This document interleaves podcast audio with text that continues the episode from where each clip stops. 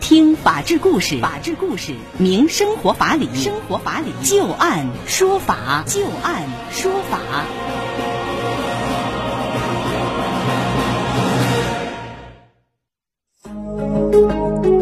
北京时间的十八点零四分，您现在正在关注收听的是石家庄广播电视台农村广播，在每天的傍晚六点到六点半为您带来的旧案说法，我是志金。我们会在每天的节目当中，就一些真实发生的案例来邀请我们的法律顾问，帮助大家分析其中所蕴含的法理和人情。在今天节目当中，我们将会连线的法律顾问是张玉柱律师。张律师您好，主持人好，听众朋友好。今天节目当中，我们重点要和您聊到的是有关于租房子所引发的一系列的纠纷。先来看看第一个案子啊，这隔壁漏水，仓库被淹，谁来赔偿呢？贵阳一名男子租用的是库房堆放货物，可是没有想到，才短短租了一个多月啊，就因为隔壁漏水，把他的货物全给淹了。他找到隔壁的房东，要求对方赔偿，房东却认为啊，这个件事情与自己没有关系，让他去找租客。可是租客却说啊，早已经搬离了这个门面。结果呢，三方是各说各的理，扯起了皮。无奈之下，这面对数十万的损失啊，这名男子只好将房东和租客全部都告上了法庭。那么，这个案子这个损失究竟应该由谁来赔偿呢？接下来，我们来看看云岩区法院究竟是怎么判的这个案子啊。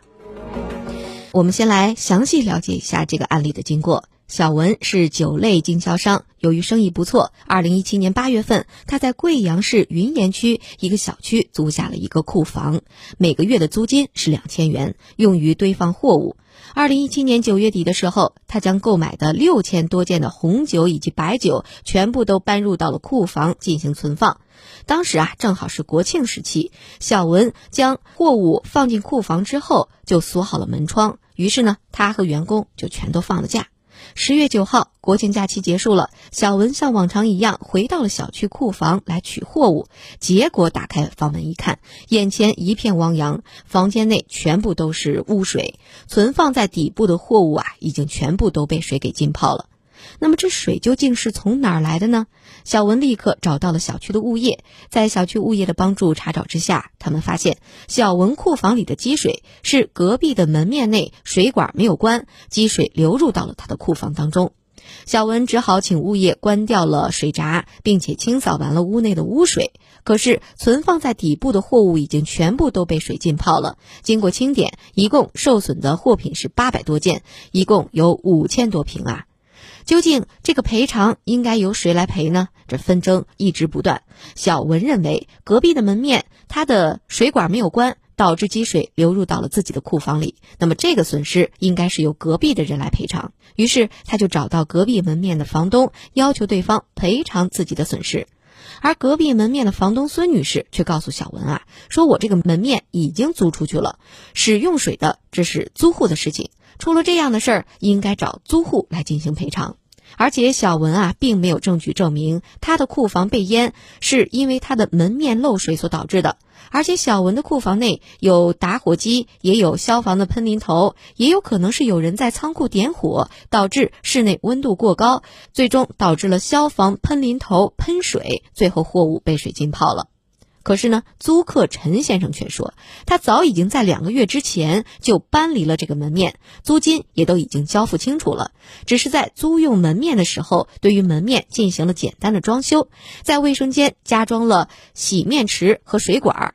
退房的时候，房东要求将房屋恢复原状，不肯收钥匙，他只好拆除了加装的洗面池和水管。搬离门面之后，他已经要求物业断水断电了。现在没有租赁关系之后啊，他对于这个门面已经没有管理权了。小文的库房受损与他是没有关系的。多次协商无果之后啊，小文将隔壁门面的房东以及租客全部都告上了法庭，要求对方要赔偿货品的损失、运输的费用、装卸工人的人工费用以及仓储的费用，一共是四十六万多元。我们来看看法院是怎么判这个案子的啊？云岩区法院在受理此案之后，对于现场先是进行了勘验。由于各方当事人啊都不申请进行鉴定，法院根据生活常识和现场的勘验情形来进行推理。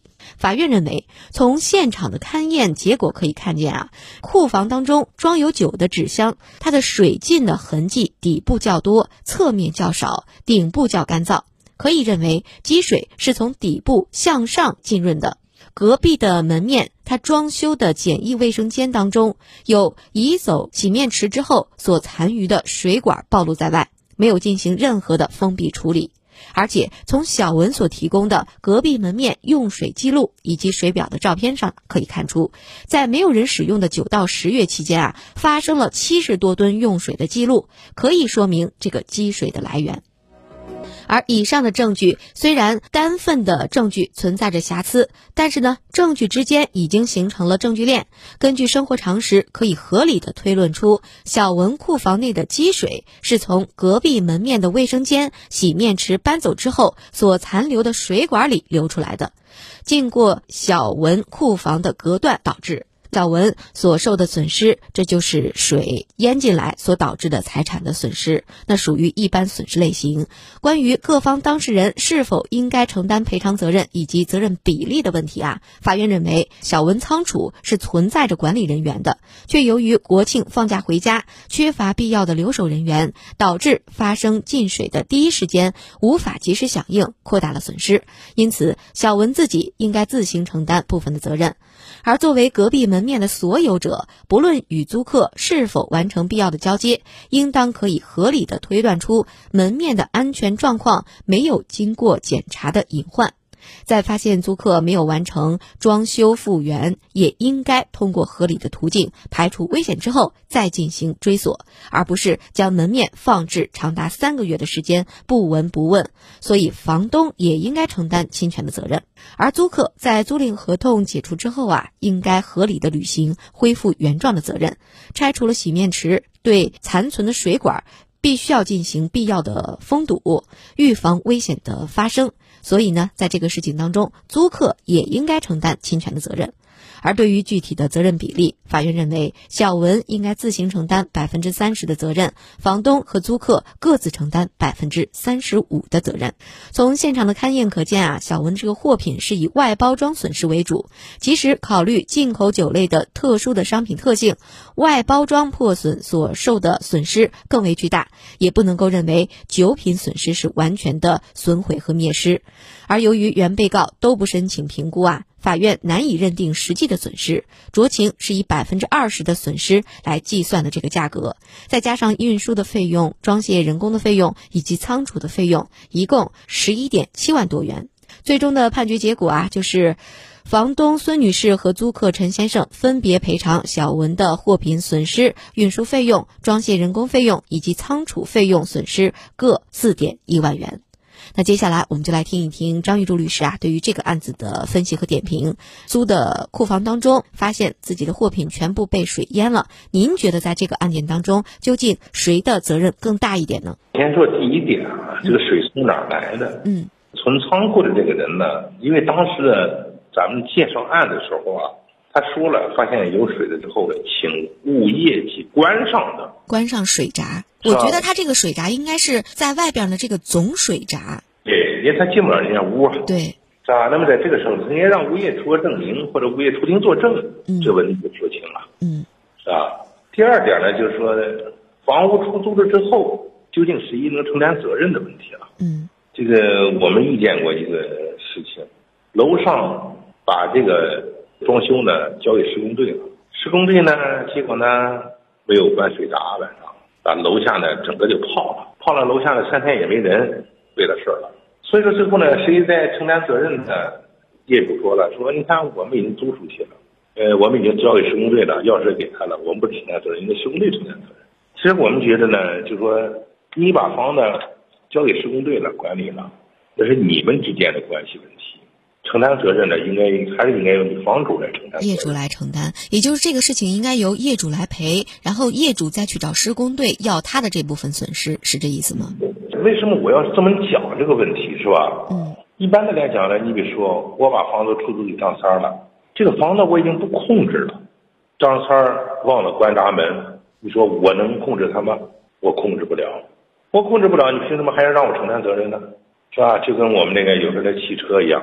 你把你的车呢借给别人了，借给别人之后呢，完了之后呢，这个人出了事儿了，出了事儿之后呢，他要有驾驶本，那么将来是他承担责任，而不应当呢由人家车主承担责任。这个咱们已经讲过。是，你说这个出租房屋是不是更与这个更应该类似一些？嗯，挺类似的。但是呢，你看最起码现在目前呢没有法律有明确规定谁来承担责任。就我说那个房主应该承担责任，为什么这么讲呢？你像我刚才讲那个，说这个施工队，作为房主来讲呢，对施工队的选择上，你有一个选择权啊。我看这施工队靠谱不靠谱？所以说呢，对于这种施工队的选择上，你是有选择权的。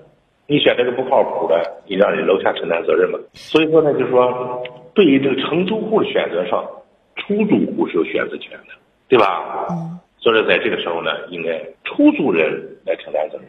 完了之后呢，他承担责任之后，再向承租人去要这个损失金。那您觉得他这个最终判决的结果，就是出租户和承租户两个人分别占百分之三十五这样的一个赔偿责任？您是觉得就找他们一个人来赔就行了，是这意思吗？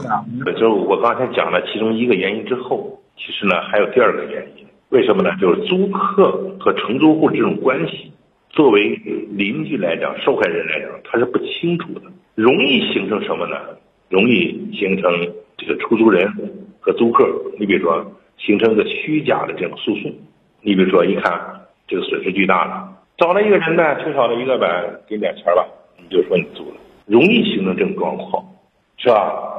第三点呢，这个意见呢，我认为呢，让出租人承担呢，其实呢也在提醒出租人，你不应当说。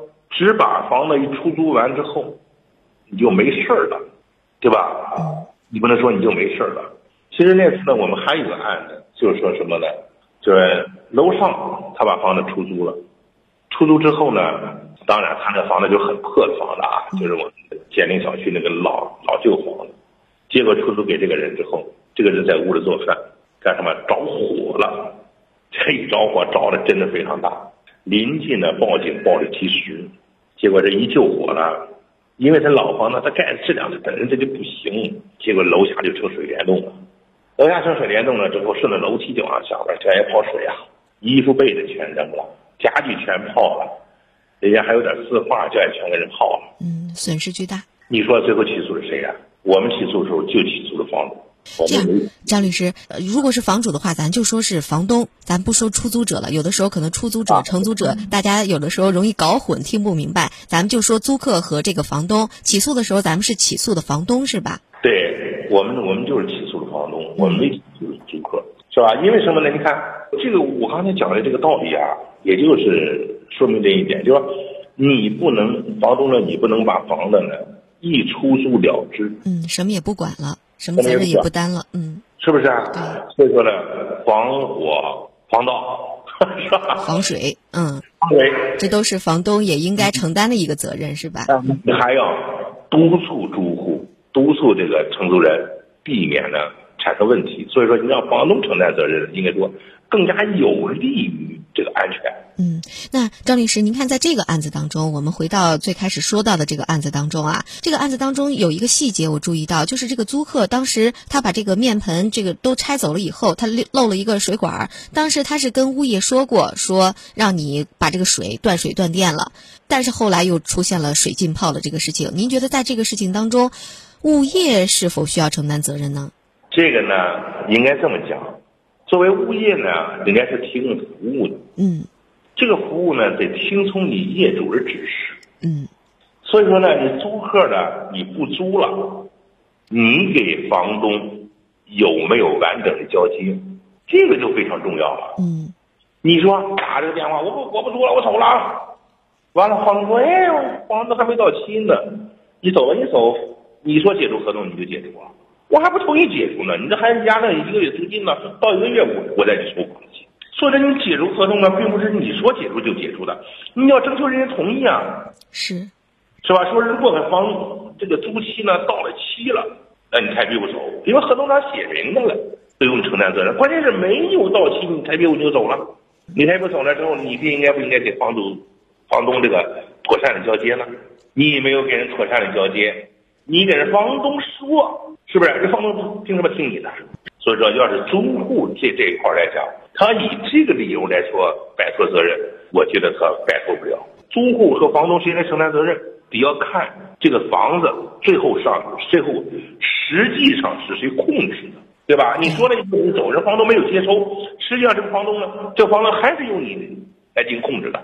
那么在这个时候出了问题，你说你租客你不承担责任？那也就是说，回到最后又变成租客要承担责任了，又没有房东的事情了吗？对呀，你交接的这个过程是吧？我觉得你看这个判决啊，我觉得他他捋的这个程序啊，我觉得捋的不是十分清晰。您是觉得，如果交接的时候出现了问题，没有交接清楚的话，那么在这个案子当中就应该是由租客来承担一部分的责任。那如果要是交接已经交接清楚了，作为房东来讲，他其实是这个房子的实际的所有人，那他不能够把房子租出去就啥也不管了。所以从这个角度上来讲，房东也应该承担责任，是这意思吗？你应该这么讲，说房东呢首先承担责任，承担责任之后呢，租客有责任吗。他在向租客去追偿去，嗯，是吧？不能说一家伙判决下来，你租客你你要是什么都没有呢，是不是？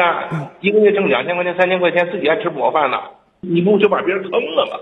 嗯，那您是觉得在这个案子当中，房东和租客都是有责任，所以他们分别承担百分之三十五的责任也是可以的，是这意思吗？我觉得不应该这么判，我觉得应该说，您觉得应该怎么判呢？我觉得应该房东首先对人家。